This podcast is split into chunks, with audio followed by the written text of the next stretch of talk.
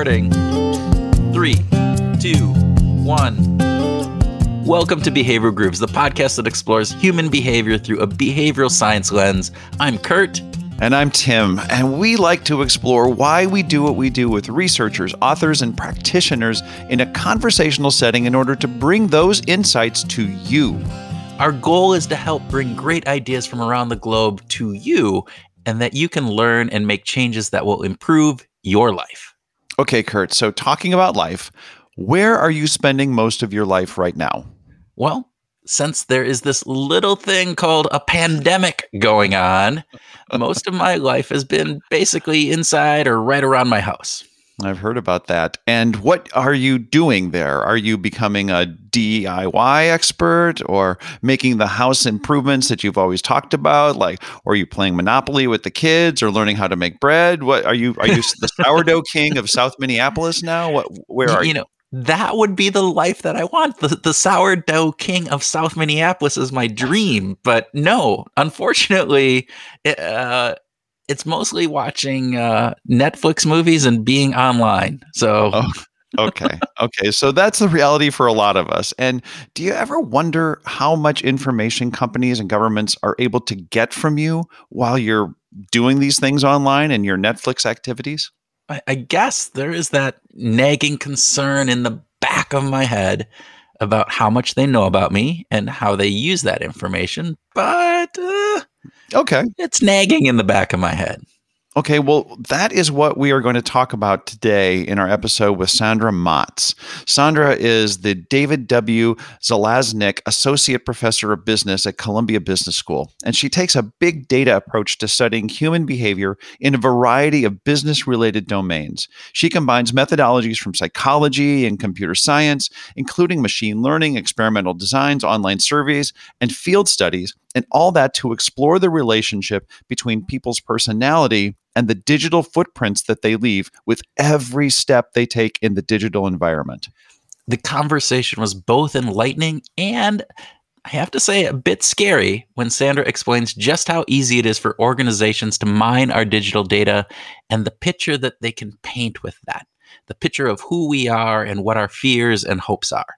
And while this isn't all doom and gloom, the conversation definitely forced me to think more about my digital footprint and how extensive that footprint is. Boy, agreed to that. But without further ado, sit back with your hot digital profile and listen to our conversation with Sandra Matz.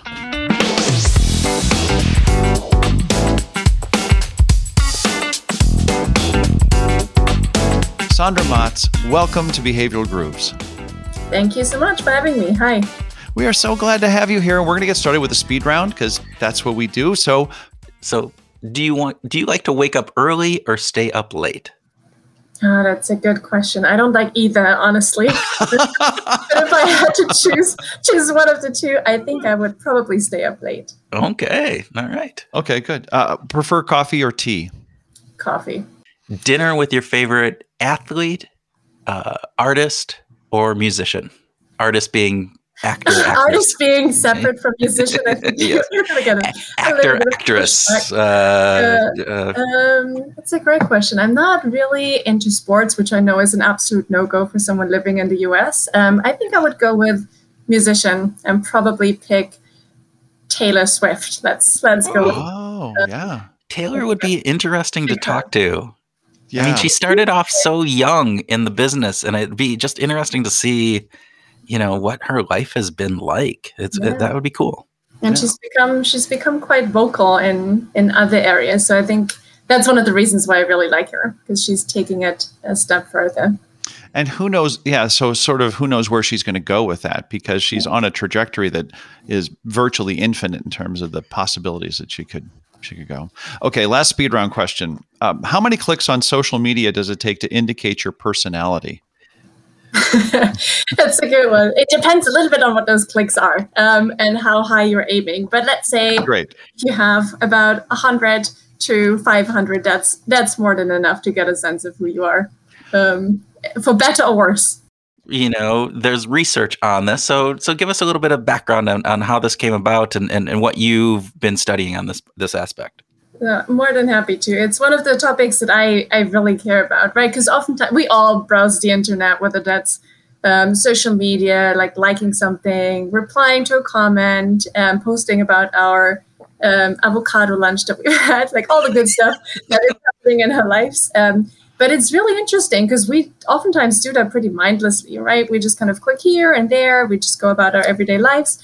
But what we found over the, the recent, the last couple of years is that those traces are really intimate and they're really predictive of, of who you are. So it's not just that this is what you do, um, but it can really tell us an awful lot about who you are as a person, right? So what you what you like on Facebook can be an indication of your personality. What you write about um, might be an indication of your mental health, whether you're struggling or whether you're currently thriving. So it's really all of these, um, all of these what we call digital footprints combined, really create this picture um, of of who you are. And I think of them as, as little puzzle pieces. So it's like these these puzzle pieces and numbers, right? So you click on something, and that in and by itself might not necessarily um, tell the full story. But if you put all of them together, you suddenly see this picture emerge of who is that person and what are they potentially going through right now. Is it difficult to put that picture together? It is surprisingly easy. Um, and I think that's the, um, if you think of it from a user perspective, that's to some extent the scary part. So I think this is a, this is a science that has been around for, let's say, the last 10 years, maybe max. Um, and in the beginning, most of us were really surprised. I think none of us saw this coming when we first started working on this. Um, we just kind of had a bunch of like the um, self descriptions, personality scores, and we looked at people's Facebook profiles. And really, over time, what we saw is that pretty much anything that we're trying to predict, we could predict from these profiles, and it's really not rocket science. So on the on the simplest level, all it takes is count a couple of words. Like, wait, what are you talking about when it comes to to to social media? And what are the things that you like? Those are all really basic statistical procedures that are based on correlations and simple relationships. And it's just that if we put all of this together, um, it can tell us a lot. And so you correlate these these likes into a personality using Big Five or Ocean. So how, how accurate is this, and how you said that hey, it's been surprising of how predictive these can be. Tell us a little bit more about that. Yeah, I think I mean to me that's the that's the most fascinating part, right? Because you look at all of these individual um, relationships, and they do make a lot of sense. So for psychologists, that's amazing because most of the time, what we're interested in is trying to understand human behavior, trying to explain how one thing leads to, to relates to the other. So when you look at um, language, for example, what you see when you look at the the Facebook posts of extroverted people, for example, they talk about all of the things that you would expect extroverts to do. So they talk about their fun weekends with friends. They talk about the amazing adventures they've had with um, with others. They talk about all of the things that are really social, that are exciting, and that get them hyped up. And then you contrast that with some of the words that are appear in the posts of introverted people, and they talk about computers, about reading, about animes, about manga. So you can picture this introverted person, right? So you have a, you can kind of conjure this image of there's a person sitting at home reading a book,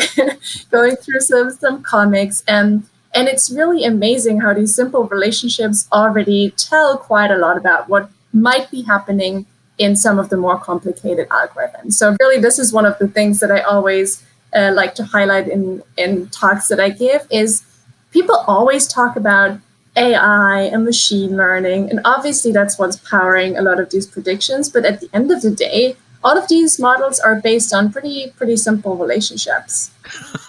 so what are we? Uh, that's I love that. By the way, I think mm-hmm. that's fantastic. That this it really is kind of simple. That we are maybe more transparent than we think at some level. What are the things that you're predicting from these clicks and from these replies and and the, the likes that we have on social media. Yeah. It's funny because we're to some extent like what you said is like we're transparent but that's partly because we like to express ourselves right? Like we like to express our identities to others. There's like a, a pretty strong fundamental psychological need that is verifying to others who we are and getting the social feedback. And what that means is that the range of things that we can predict is pretty much infinite. So it starts with um, wow. I know, like at least infinity, at the very least. wow. um, no, but it's it's it's really amazing. Um, in in that you can predict some simple social demographic characteristics, right? If I just look at your Facebook profile, I can get a pretty good sense of whether you're a man or woman, you're roughly what your age is, whether you are um, more liberal or conservative in your political ideology. We can predict sexual orientation. We can predict this whole range of um, social demographic characteristics, income, and so on and so forth. Where I think it actually becomes somewhat more interesting, again, for psychologists, is when we look at some of these more psychological characteristics. So that could be your personality. Um, and the way that we think about personality is really these fundamental dimensions that are driving uh, human emotion, um, cognition, and behavior. So, you know, the Big Five is one of the models that is, has been out there for a long time. It's validated across cultures, across languages, you name it.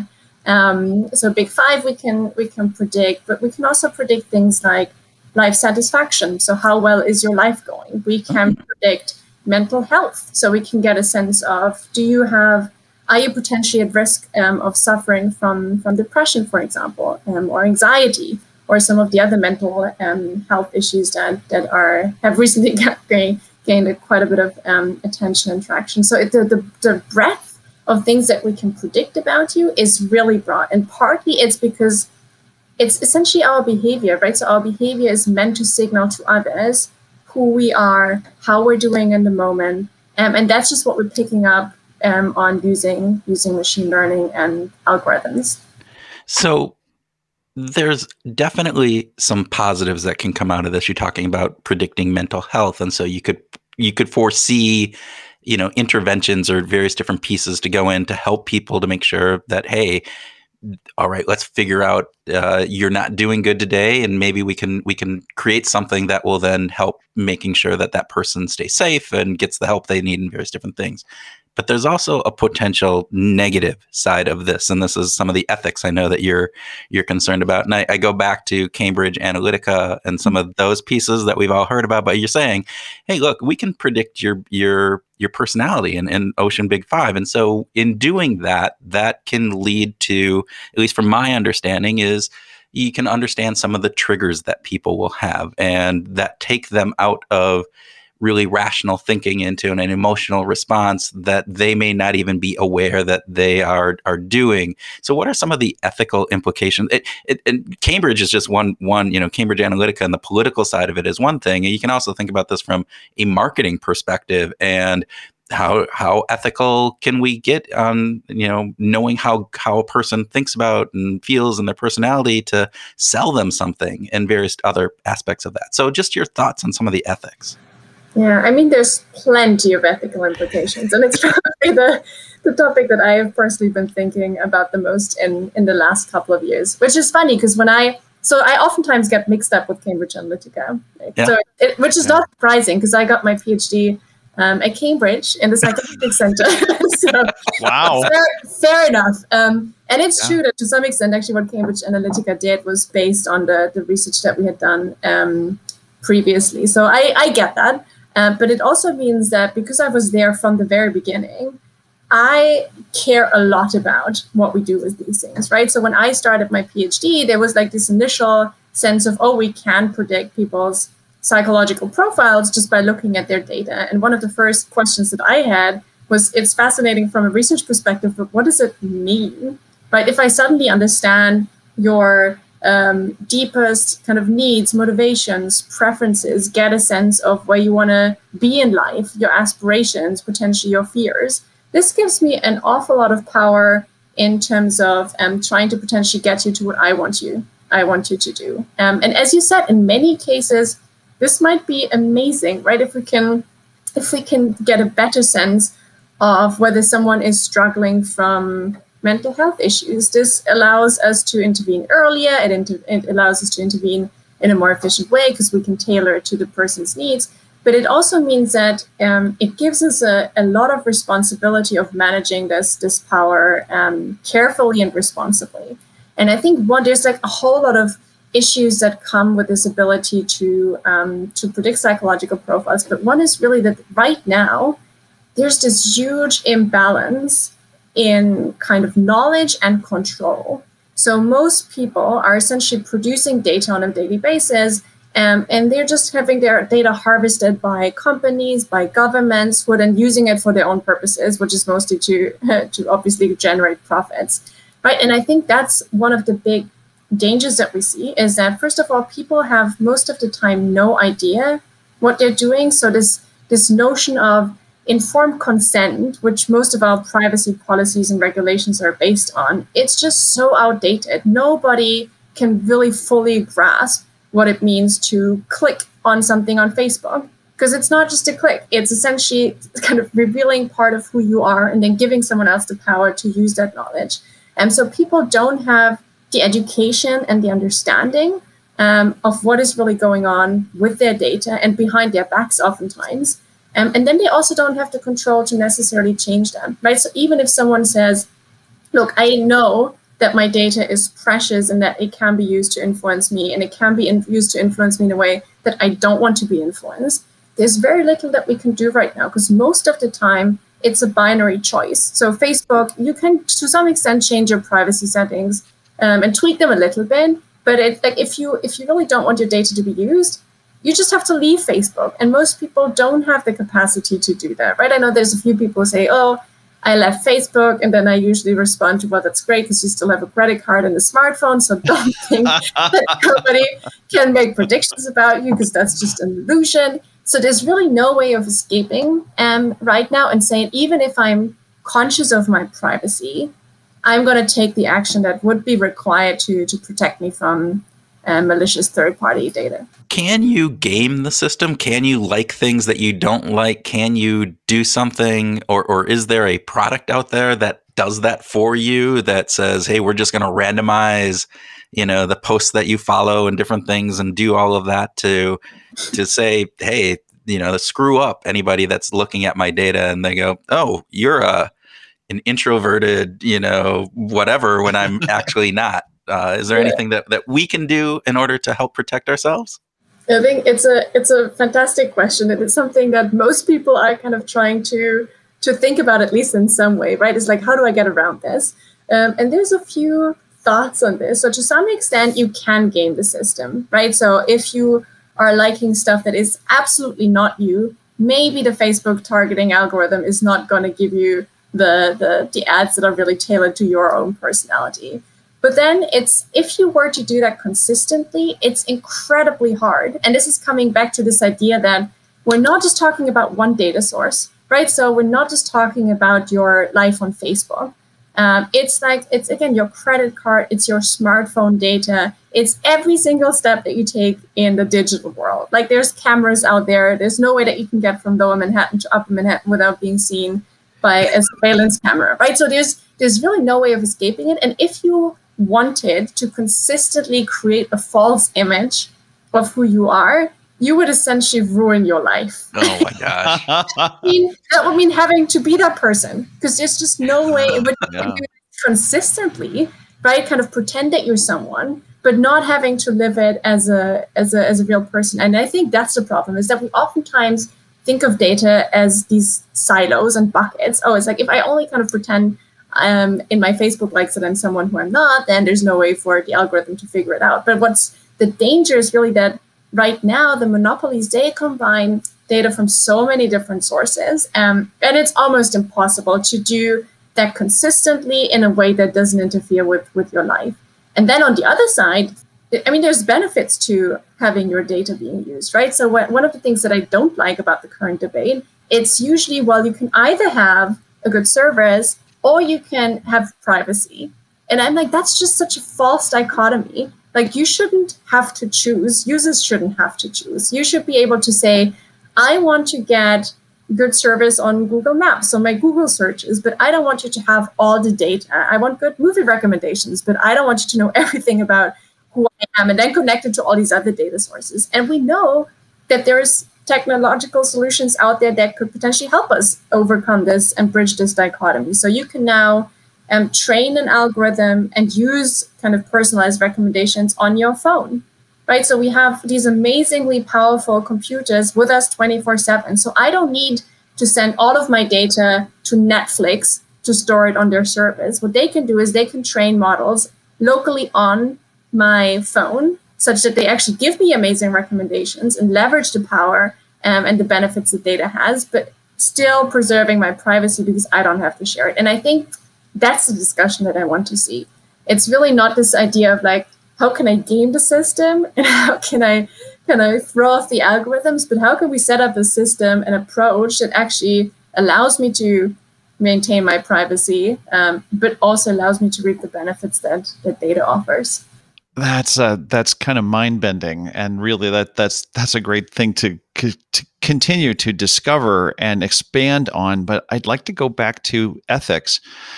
The Cass Sunstein has done a great job of sort of laying out these these steps of things that are ethical and ways to approach uh, ethics and and ethical uses of nudges specifically. But you talked about uh, you know the idea of informed consent as being just completely outdated.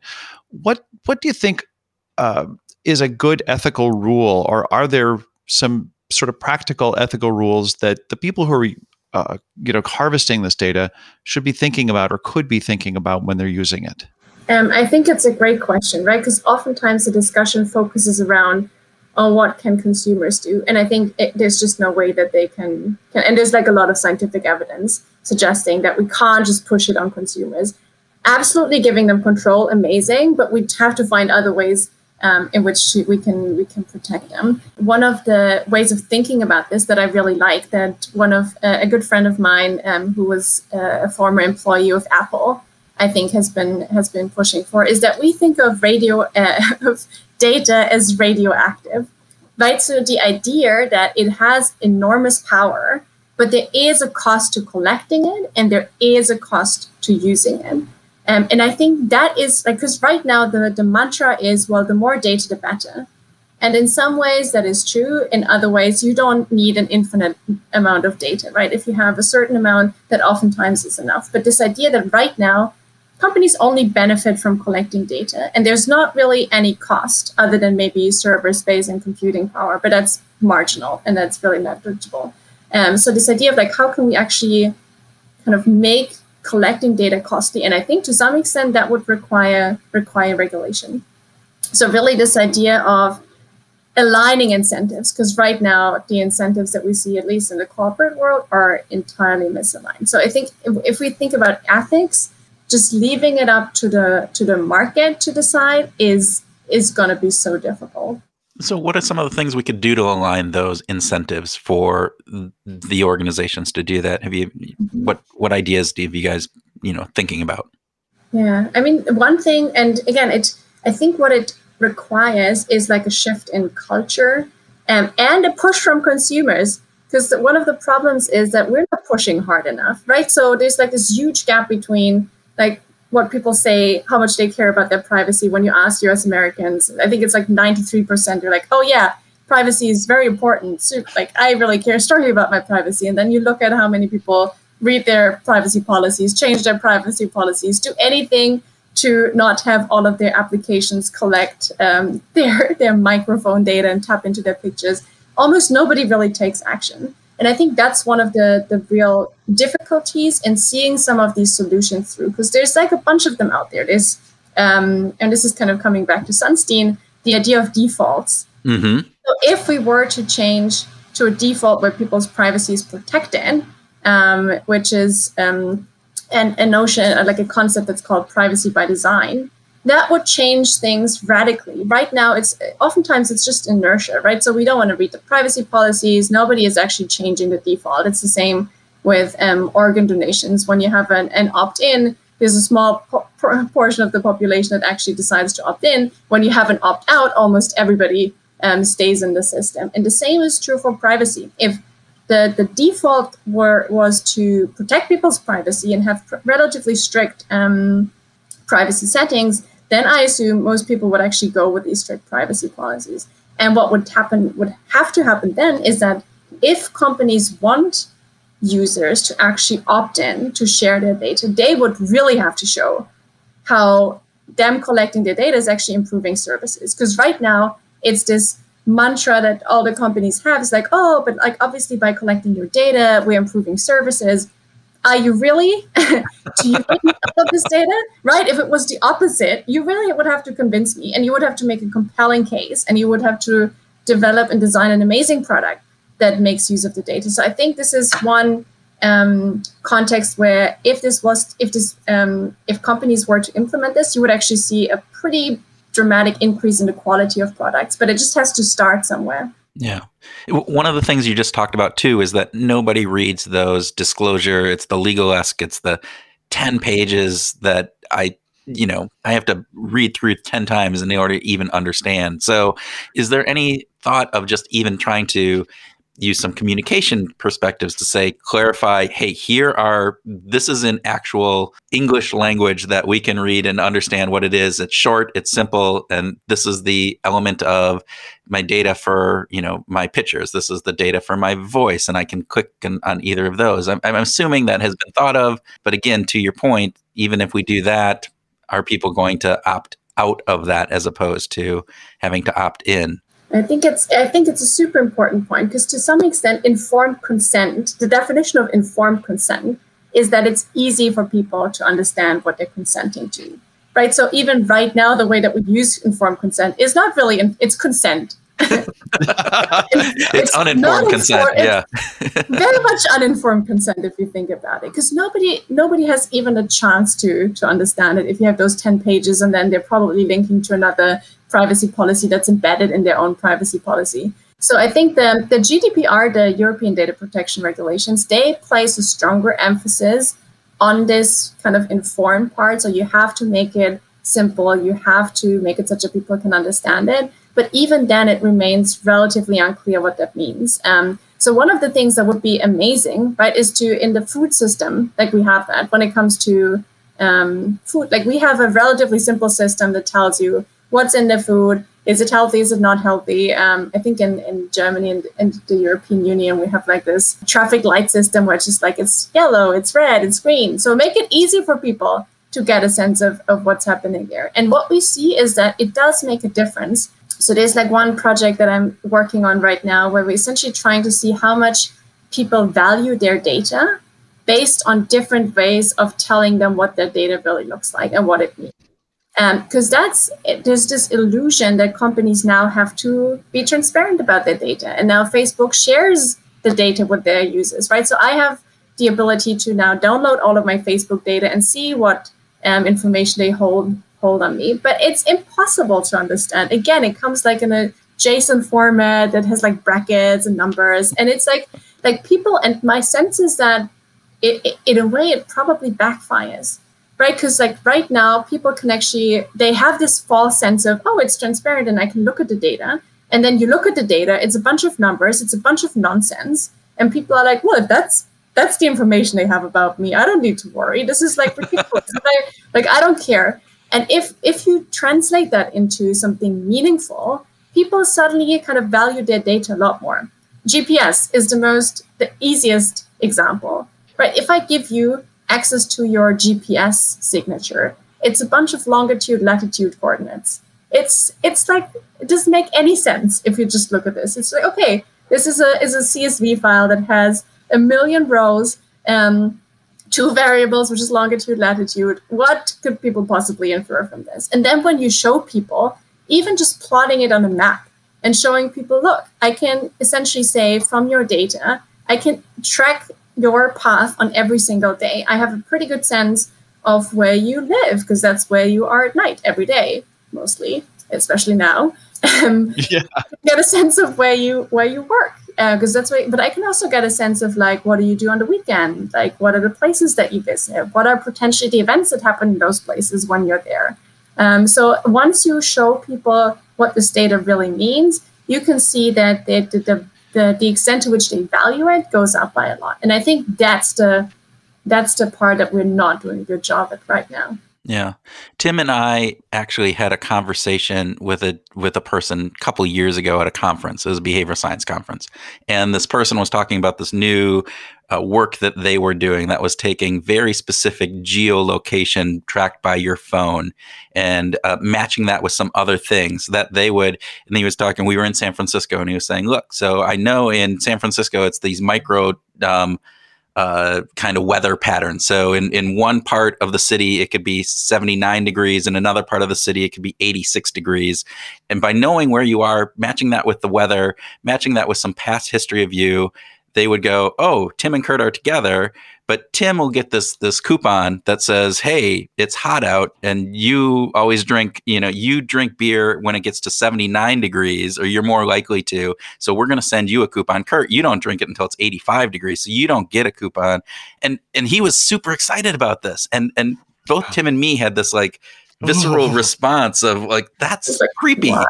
That's just it's it's it's almost like too much, and that's the piece where again uh, what you're talking about, I think, really comes to light is how does this stuff get used? And to your point, they know where you live, they know where you work, they know what you do on the weekend, and they even know like if you're in a 79 degree weather and you buy beer at 80, I'm not going to send you a coupon, but as soon as the weather gets up to 81 degrees, you're getting a coupon for Miller Lite. Well, uh, you you and you mentioned GDPR. I remember when GDPR came out, there was like, "Oh my gosh, it's so intense, it's so strict. We're never going to be able to." And now it's just like, so what?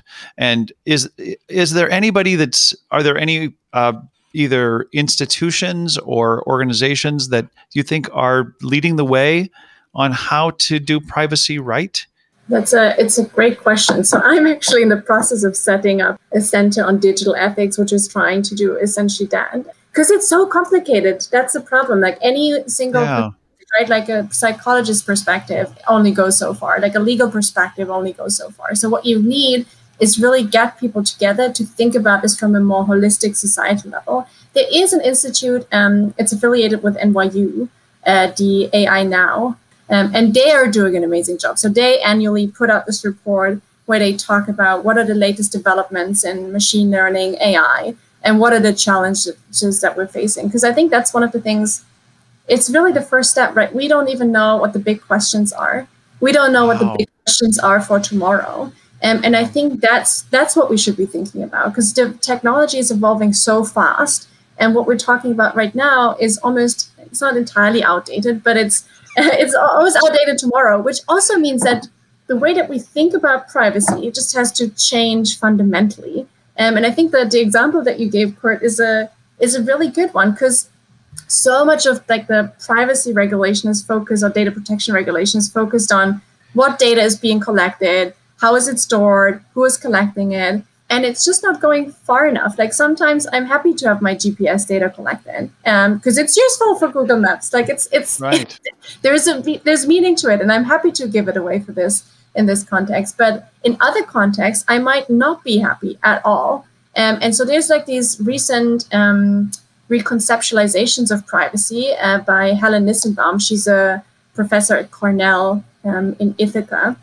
And what she says is that we should be thinking um, of privacy as contextual integrity, right? Mm. So, so it's really about the how is data being used and in which context. So I might be happy to share my GPS data uh, with Google so that they can use it for Google Maps. But if they then turn it into predictions about what I do, who I am, and they kind of turn it, use it in a different context, then my privacy might might be violated. And I think that's such a critical part of really kind of the way that we think about privacy is it matters like how the data is being used. It's not just the data itself. It's really the the purpose for which it's used, intention with which it's being used, um, and that is, is in my opinion, only going to accelerate. Right now, we're talking about um, contextual factors that we can pick up with your smartphone. So it's not that I know that it's Tim and Kurt. I know now that Tim and Kurt are currently in a somewhat extroverted situation because they're together and it, the weather's nice, so they're probably doing something fun outside.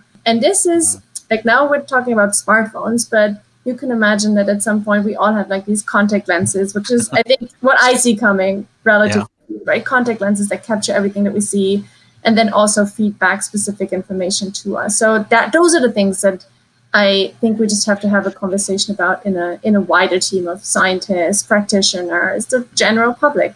Yeah. Well, Sandra, you bring up another good point is the contextual aspect. So the the story that I told, you know, for Tim and me, that seemed a little freaky, but for somebody else, they might be very, hey, give me a coupon when it's 80 degrees for the yeah. local store to get, you know, I can go buy a six pack.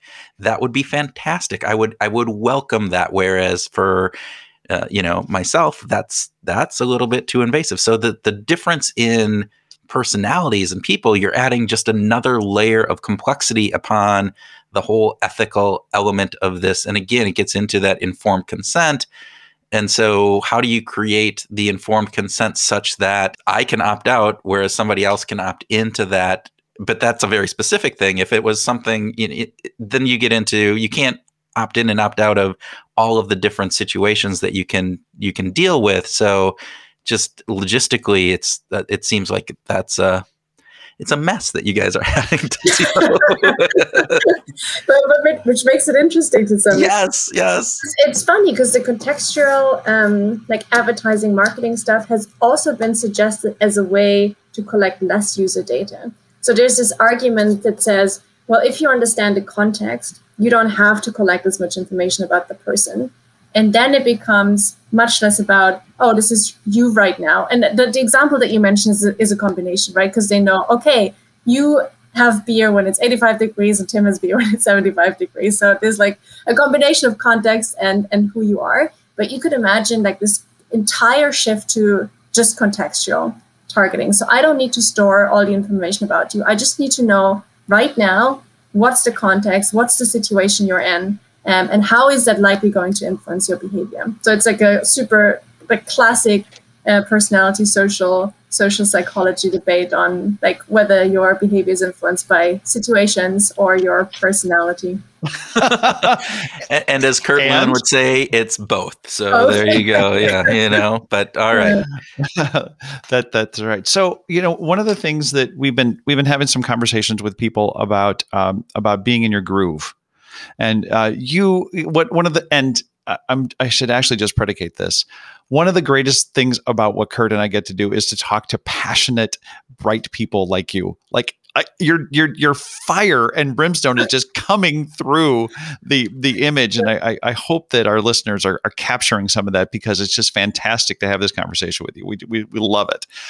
At the same time, we're kind of curious about just are you in your groove? Like when are you in your groove? How do you know you look like you're absolutely in it, but do you feel like you you've got a groove going right now? Do you are you feeling uh, it?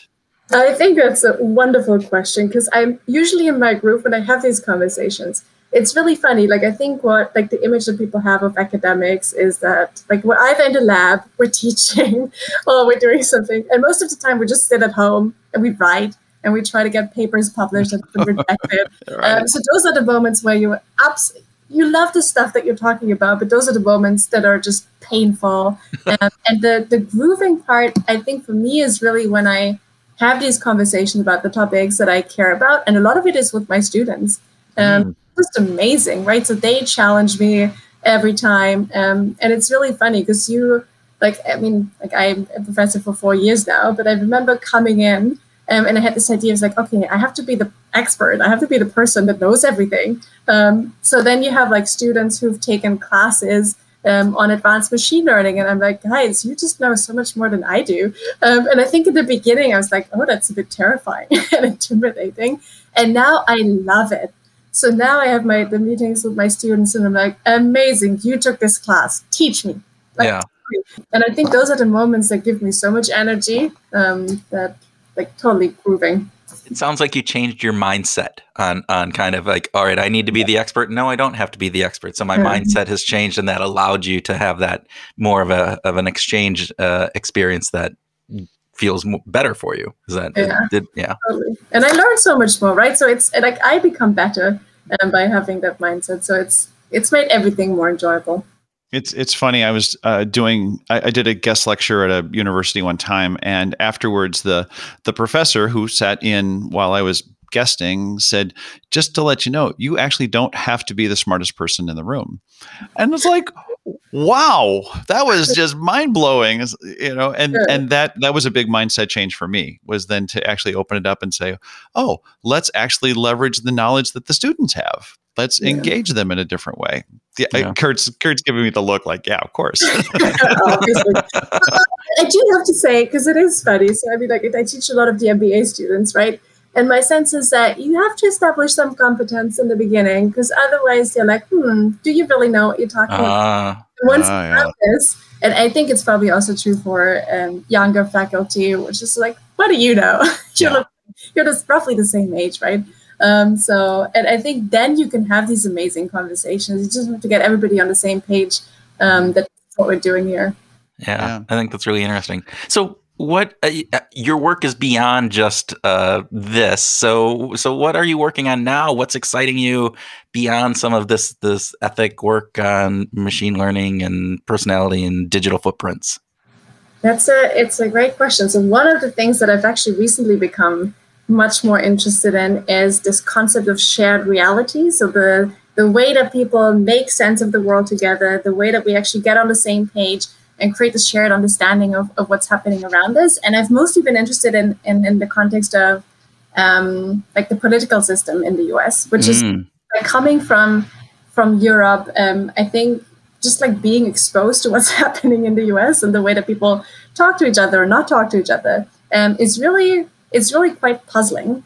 Um, so I've recently just kind of tried to better understand why is it that people don't talk to each other, right? So is there any ways that we could potentially even use some of the, the techniques like the um, understanding people's psychological motivations and preferences and needs um, to facilitate dialogue and get people to talk to one another again? Because what we know is that oftentimes we have like a super egocentric perspective and outlook on the world, right? It's like really difficult to step outside of our shoes um, and take the perspective of someone else.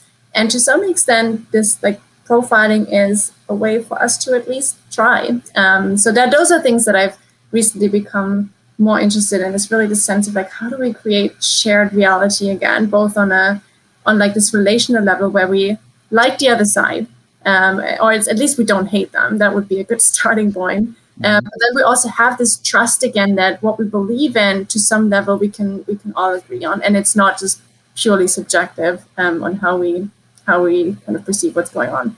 So the shared reality is the focus. There's the objective, right? That's where you want to go because it sounds like you're describing a world where there are not shared realities.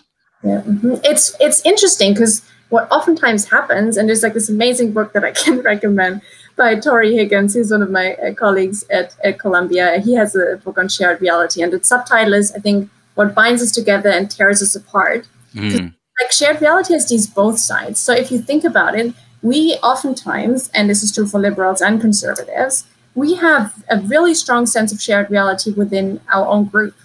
So I, the, the way that I feel about my fellow um, Democrats is like a very strong sense of shared reality. It's just that this sense of shared reality happens to clash with a sense of shared reality that is kind of on the on the conservative side. So in some way, like it's really this this idea of like how do we leverage shared reality such that it's not just benefiting the in group, but that it facilitates dialogue ac- across the aisle. And that's really difficult because the same construct, same feeling, same cognitive processes have these two different outcomes.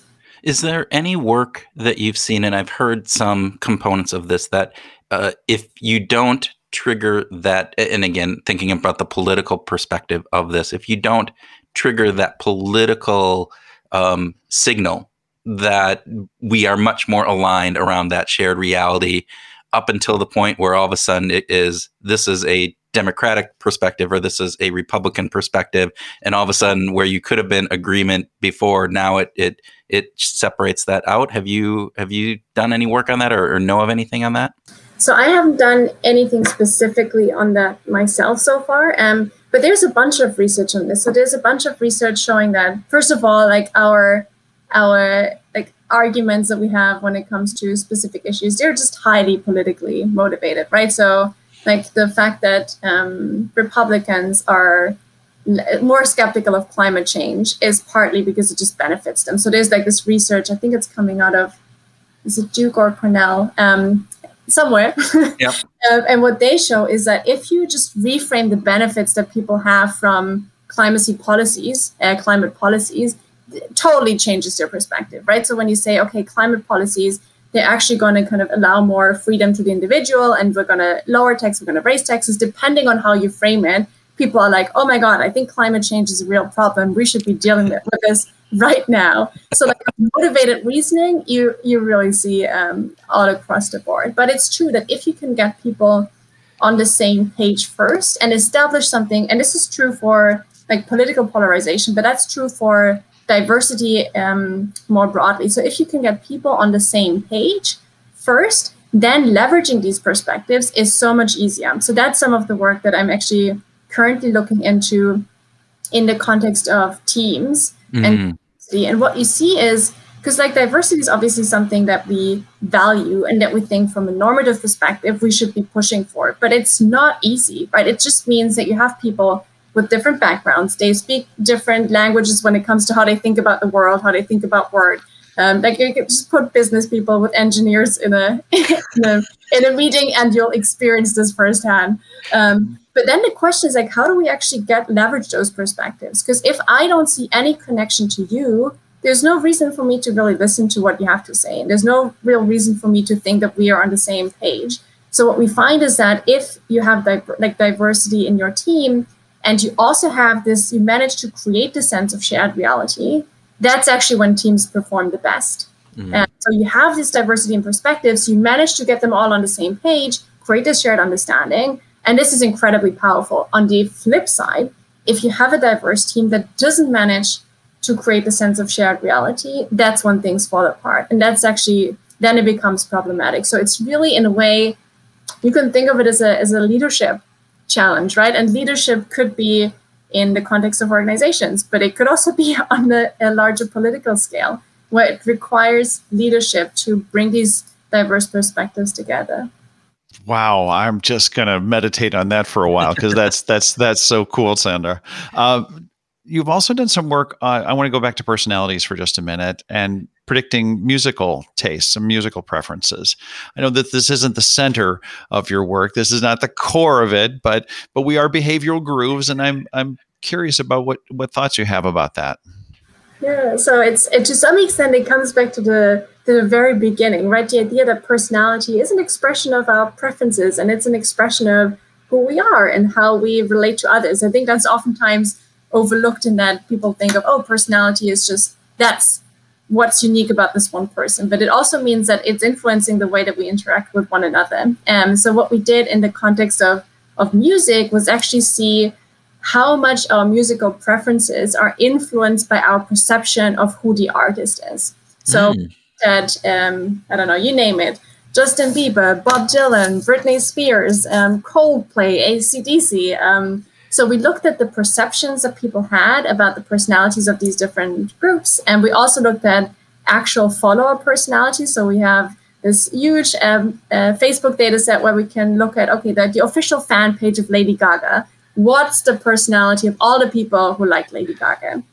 Um, and what you see is that it's really it seems to be the case that we we kind of enjoy music. We kind of follow musicians who are similar to ourselves um, who are similar in terms of their personality profiles. And that to some extent from a social psychology perspective makes a lot of sense right? Because we create our identities around who we are but we also create identities with the people around us. So if a musician attracts predominantly people who are similar in terms of their extroversion levels in terms of their open-mindedness and then the, the experience that we have and following these musicians, going to concerts, listening to their lyrics is likely going to be one that resonates um, with the way that we see ourselves. And also, again, helps us to express to the outside world of this is who we are. Like, I'm a Lady Gaga fan. Um, so just assume that I'm extroverted and open minded. Um, Which is why I don't why I don't listen to Justin Bieber. You know, I mean, it's all his, his music is fantastic, but man, Justin I just don't want to be associated with a Bieber. You know, whatever that happens to be considered quite uh, conservative and, and traditional and conventional. So, assuming that you're you score high on openness to experience, um, it wouldn't be a good fit anyway. So, I love that. I love that. Uh, so, uh, let, sticking with the musical theme, do you uh, have do you like to listen to music while you work? I do. Um, it's funny because it really depends on what I what I'm working on. So when I code and I just write, kind of, I analyze data, I kind of write code. This is music is perfect. Um, so this sort of gets me in the groove uh, aligned with the theme here. Um, and but when I write, it's impossible. So when I try to read papers, really try and understand what they're doing in terms of the methods, or I try to write a paper myself, then I find it extremely difficult to listen to music. So it totally depends on hmm. what you're currently working on. Well, just down the uh, actually at, at Columbia there is a um, there's a researcher Melanie Brucks who is collecting data on. Uh, do you know Melanie? Do you, yes, you, you, she's like two floors down. If, if, if we were in the office. well, if you were in the office, right? So Melanie is collecting data on um, on working, uh, you know, the sort of the relationship between do we listen to music while we work, and is it additive, is it subtractive, that sort of thing. And so we're we're just helping her collect some anecdotes uh, from. Cool. And, That's so funny because like we're, we're Facebook friends, but apparently I still didn't know that uh, she's doing all this cool research. So that goes to show how Facebook is somewhat limited. But. What well, what? So if if you're coding and you're going to listen to music, what kind of music do you like to listen to? Do you have a playlist that you use? I do. Um, so it, it also depends a little bit on my mood. Sometimes I just listen to piano music. No, um, and that's super mellow, obviously. Um, okay. But I do like to listen to to techno music um, quite a bit, and again, like different different types. But I think Germany has like this huge techno scene that I yeah that I love to be part of. Um, so there's like this amazing group of DJs that are the kind of Kater Blau. They have like um, clubs in Berlin and fantastic music on Sound uh, SoundCloud, which I can highly recommend. And that just gets me gets me in the mood. That's fantastic. So, uh, I, I mean, I, I know that Germany didn't create EDM, but man, hmm. uh, certainly took advantage of it. That's for sure. Are, so, are, the, uh, are Blau? You said Kater Blau is, is one of them. Are, are, there are there any artists that you like in particular, or or stations? You know, with, with within this that. I mean, I usually just listen to like do SoundCloud. Um, oh, okay find them on Spotify. And they have a bunch of DJs associated with them. So it really depends on the specific type that you're looking for. Hmm. That's cool. Fantastic. Sandra, thank you. This has been super, super informative and fun. And we just appreciate your taking time, but also the the wonderful insights that, that you brought to us. And while it's scary on some factors, I think what you're doing is providing hope out there. And I think that's uh, wonderful. So thank you. Amazing. Thanks so much. This was definitely a grooving session. I very much enjoyed it. Thanks, guys.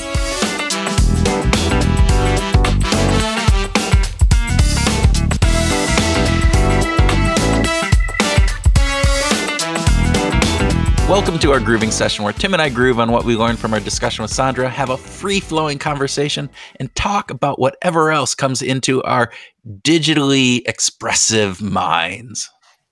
Oh, not brains. Are you uh, just I'm going minds today? You're going yeah. minds today. Okay, yeah. I, I, like that. The, the expressive side. This so it's not so so much about being limiting. It's about expanding. Maybe.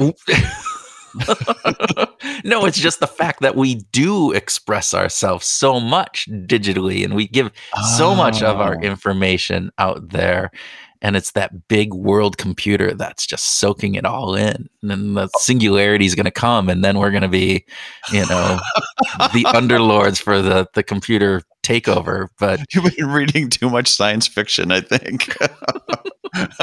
Maybe not maybe not. Maybe uh, i okay. haven't been reading enough tim. Maybe i haven't been reading enough. That's what i all right. know. so where do you want to start our grooving session kurt I'm just so scared about how much they know about us and and how oh, easy yeah. it is for them to take that information and paint this personality picture of us. Uh, I don't I don't know. It was it was eye opening. I have to say that. Sandra didn't exactly paint a rosy future, you know, for uh, or at least a current view of exactly what's being collected on us, and uh, you know, for good reason. There's yeah. a lot. Everything that we do, there is a data a digital trail. There's digital exhaust from everything that we're you know puttering around in. So i get that that's a that's a problem. And i thought that my just going in and clicking a few likes on things that i don't really like would just make it all not work for everybody but she kind of dissuaded that. I thought that I was getting out there and you know throwing a wrench in the system, and and that obviously wasn't the case, man. You're not. You're no. not. You're not. You're not tricking the algorithm. Yeah. So my my liking of the John Birch Society, you know, and and all the other things didn't didn't really do it. I don't know why. When I followed them, it just didn't change my overall footprint. Huh? Okay, uh, so are you actually trying to sort of jam the system? Are you actually interested in? You have? I had. There, there are definitely times where I've I've been out on Facebook or on Twitter, and I have purposely followed or liked things that I didn't actually like with oh. the with the intent of trying to say, "Hey, you can't understand me. I'm way too I'm way too complex. I have all these other weird things. You're going to get the wrong picture. You're going to paint you're going to paint a bad Picasso of me and not the, you know, nice Rembrandt of me." So there you go. Wow, that I'm just going to have to think about that one for a while. The bad Picasso versus the good Rembrandt. That's yeah. I like that. That's a good image. I this is a theme that that comes up for me on I think everything that we might talk about today and that to some degree it's overwhelming for me. The yeah. the potential consequences, it's just too damn much for me to really fully process especially in real time or to even plan for how I want to engage online. And and I, I and is it willful ignorance? Is it cognitive dissonance? Yes. but it's it's also uh, in line with how I think about big things like is the government planning an attack? Is the US government planning an attack on Syria? I don't know. And I don't I can't care about it. Like there's a part I'm glad that there are people who do. People should care about it. but not me. but not day. me. So isn't this different though? Because this is about us. This is the information that these companies and like the government is collecting about us, as opposed to what the government is going to do in some third world country, which again, we should still be concerned about. We just don't have control. I think that there is this element of somewhat of control, or at least perceived control, that we should have. This idea that I am putting information out there, but it's being used in ways that I don't know about. And it's being mined for things that are not always in my best interest. And that is discerning for me. That is something that I feel yes, I like I would love to rationalize it away. I would love to have that willful ignorance, and I do 99% of the time. But there's that 1% of the time where it just it hits me and I go, "Holy crap. What the hell is going on and why, you know, what can I do about this and what should we do about this?" And I'm very, very glad, as you said, that there are people like Sandra out there who are actually focusing on this more than the 1% that they are focusing on this much more because I think it's a big issue and it's only going to get worse as technology increases, as machine learning improves, as more of our lives become digital, you know. How do like bank robbers uh, or, or people who escape from prison? How do they? How do they even like not get caught immediately in in our world today yeah. right i mean you yeah. can't do anything without being traced I, I don't understand yeah, I, I, think that's a really good question, especially when television series inform me that we have facial recognition everywhere and that, you know, automobiles can be traced and people's faces and all that kind of stuff. Within and, like two minutes, right? It's like all all within that seconds. two minutes of yeah. yeah. Well, and this is a bit of a rabbit hole, but it, it's all overwhelming for me.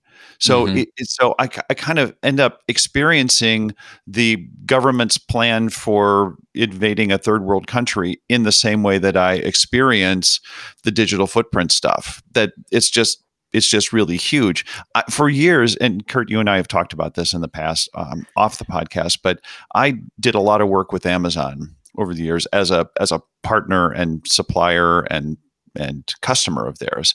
And I think they're a fucking evil empire. I really do. I think it's a horrible company. I never had a good experience in working with any of those people. And and I boycotted uh, Amazon products for years and years and years to to no avail. You know, they they just keep getting bigger and stronger. My my little bro, my my personal, you know, I'm not going to buy anything from Amazon. Didn't your little flag in the in the in the world of you yeah. know fighting the man didn't matter a damn. It did not have one iota of impact. I did. I never convinced any of of my friends, you included, to, you, to you, tried to talk to me and i'm going but it's so easy. It's so right, convenient. Right. yes they might be so, evil but that evil hurts other people not me. So, so, so, that crusade has gone unanswered. And i'm just uh, so i guess w- this bends into the story of of the digital footprints and the digital exhaust is like I don't know. It's just it's it's a well, it, is it a fight that I really want you know die on my own sword on?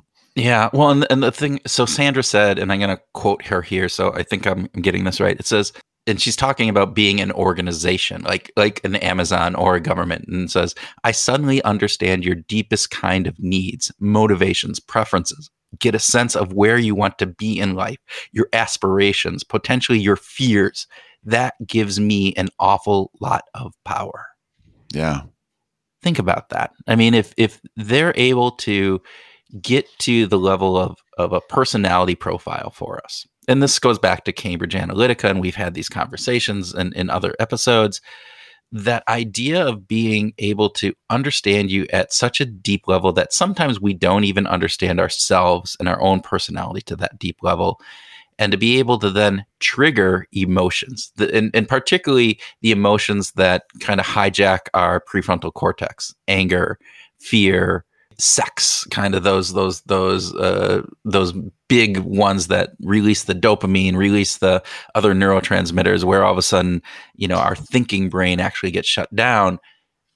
Those are where I get really scared. That that you know, I think for the most part, organizations and companies, you say, you know, you think it's evil. I don't know if they're evil. I think they're just focused in on on certain things and their actions aren't necessarily taken in consideration in the holistic aspect of what is happening and so some people get hurt and other people don't are you defending amazon are I you? am I am oh saying my. that the people I am saying that the people that, that the leadership within Amazon don't consider themselves evil right? No, that oh, they, sure they, consider themselves as good people, and if you met them, you would probably have a decent conversation, and and they would have a really good justification for everything that they do. Yeah. That they are. This is why they do it. They are helping. Uh, to bring convenience and the all of the the products and services and everything else that Absolutely. to to this piece. I, I think that's true. Uh, same with Walmart, by the way. Walmart would be the, exact same. I'm sure there's yep. charming and attractive people that you know keep the company yeah, going. And, yeah. and, if you you meet those people, right? You you work with them, and and their intentions are are good. What scares me is that when what happens when you get somebody whose intentions aren't good. I mean, if if this evil that you're talking about can happen when people are having a great a good oh, intention. Oh, oh, yeah, I see what you're saying. What happens when it's not? And and to yeah. that degree, that's where I th- you know the, the Cambridge Analytica, where I think they came in with once Steve Bannon bought that you know you know worked in buying the company with the whoever it was that they bought that their intentions weren't good. Their intentions weren't this neutral we're just going to find out information and then use it in a in a positive way. It's like how can we twist this? How can we how can we maximize this for our gains regardless of the impact that it has on the people that we're we're dealing? Anyway that's uh, we're getting along. Well i know that the genie is not going back in the bottle. Yeah. You know i mean we're not going to get the toothpaste back in the tube because it, this stuff is out there and i think the best things that we need to do is to think about an ethical approach to this stuff. Right, really. which gets into that Sandra's. I, I love the idea of this ethical digital ethics, right, and how that can be done. And I'm again super super glad that there are people much smarter than you and me thinking about this and putting mind share on this. And I hope that they get it right. I don't understand enough of it. I don't understand the technology behind it. I don't understand the implications behind it to to be able to have a really good idea around there. But I'm glad that there are people that are working on it. And I think it's something that we should all be thinking about, which leads us into, I think, this other element, which Mary, our our research assistant, was you know brought up to us. This idea of this juxtaposition between vulnerability and authenticity. Yeah, and yeah this idea that over the past few years, this idea of vulnerability has really gained traction. That we need to be more vulnerable um, in order to improve our lives. Brene Brown has talked about this. Others, this idea that hey, if we're more vulnerable in our personal lives, more vulnerable as leaders, more vulnerable uh, as with our as a parent, uh, that that leads to more and better relationships and a better life and yet there's this as you said that that exhaust that happens from that particularly if if that some of that vulnerability is online that can then be picked up by these organizations and again be used against us. So on a on a corporate and uh, organizational level we've got policies and procedures and then of course we've got multinational organizations that are going to have to sort of balance these these policies on a country by country basis because because it could vary. But on a personal basis, I feel like it kind of gets back to the survival paradox that we need. That Brene Brown is right, and and so so glad that Mary brought this up. That we need vulnerability and we need authenticity. It, it's it's not so much that they're juxtaposed. We actually need both of those things in order to be like the best human beings. At the same time, we don't want to be duped. Yeah. We you know, we we we don't want to put ourselves in a place where we're going to be taken advantage of. Yeah. That uh, you know that that's that's like the big the big issue for me is that we have to continue to delicate d- find the delicate balance between okay in order to survive as a as a tribe we have to share things with other people but in order to survive individually we have to protect ourselves yeah and this idea that the only way to protect that information that you know, Sandra said is, look, if you don't want your data used, you have to leave Facebook. Uh, you know, right, it, it, and, right, and for most right. people, you know, again, I use Facebook because it it connects me with my nieces and nephews and different things. I'm not out there a lot except for for work kind of stuff. You know, I think for a lot of people, that's a connection. That's how they yeah. connect with others. It's it's it become a big part of their overall life. And so this is where it gets tricky. This is all of this crazy, tricky stuff. Well, I'm glad. I'm glad we didn't solve any problems there. oh, I don't know. It's just it, as you said, it's overwhelming, and sometimes it, I just want to.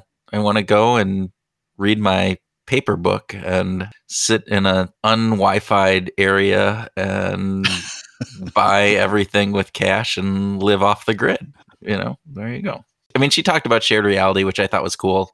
This yeah. idea that, yeah. hey, if we can't even agree on the reality that is in front of us, how are we ever going to overcome this tribal aspect of of what we are and and what is it that builds that shared reality i love that thought i think if if we can get to a point where we're looking at i don't know say the january 6th uprising and we all have uh not that we agree on the the rationale or the purpose, but we uh, at least say here are the facts, and these facts are based on a shared reality that is truthful. I think that goes a long way, and I think we've gotten really far away from that, and, and that's kind of yeah. scary.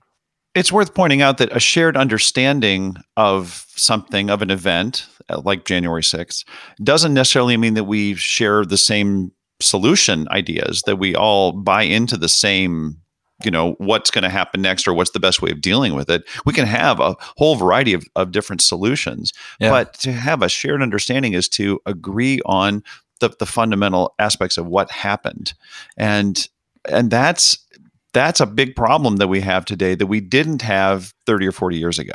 Yeah. Well, and even going into organizations, right? And, and, she brought this up, like the teams that you have inside an organization. An engineer has a different, you know, perspective yeah. than a marketer, than the HR folk. And so as as a company, if if you are a leader in a company, you need to make sure that you're building this shared reality so that you're not having people talk but not understand. That's the big piece there. Absolutely. And yeah, it's it's crazy. You know, so just putting the diverse group of people and this even, you know, diversity, right? So you get people from different backgrounds with different cultural aspects.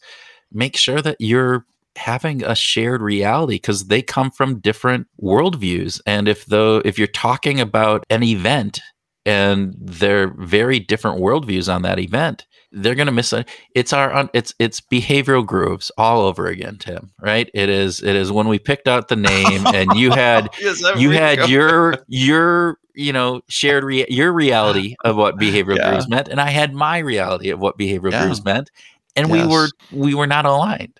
And so No. you it was you know behavior and music for you, and it was behavior in our minds for me, right? And this Yeah. groove is grooves in our and minds habits and yeah routines. and yeah. and we just we thought we had a shared understanding but we didn't and there are too many times i think when organizations when even within our families we we think we understand we're saying the words and the other person are saying the words back to us but we have two very different interpretations of that reality and Yeah. so we we just need to make sure that we dig down deep on that So with that, hang on, folks. We've got a bonus track coming up that Kurt's gonna gonna share with us.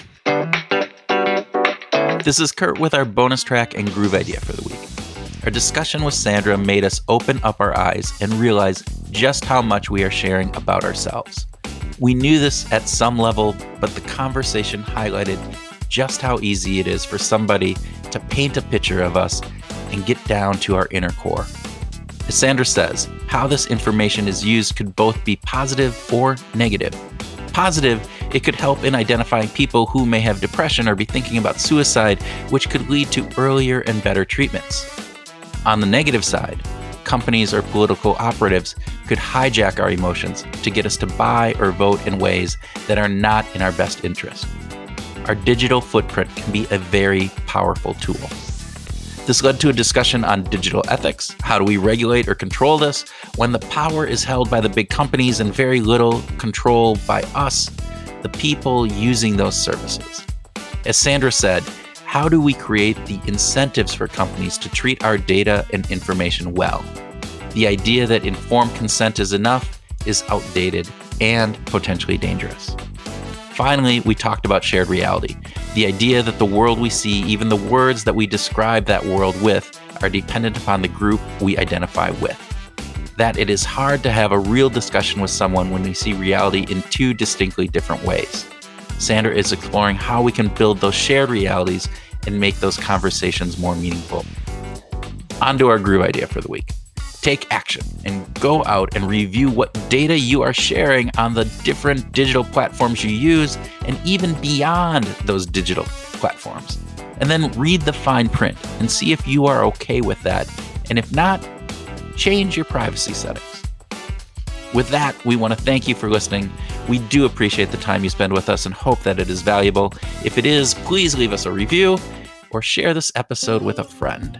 And do that digitally so that it can be tracked by us and we can go back and figure out who's what listening. No, no, don't worry about it. We're not that sophisticated. Anyway, we encourage you this week to go out and find your groove.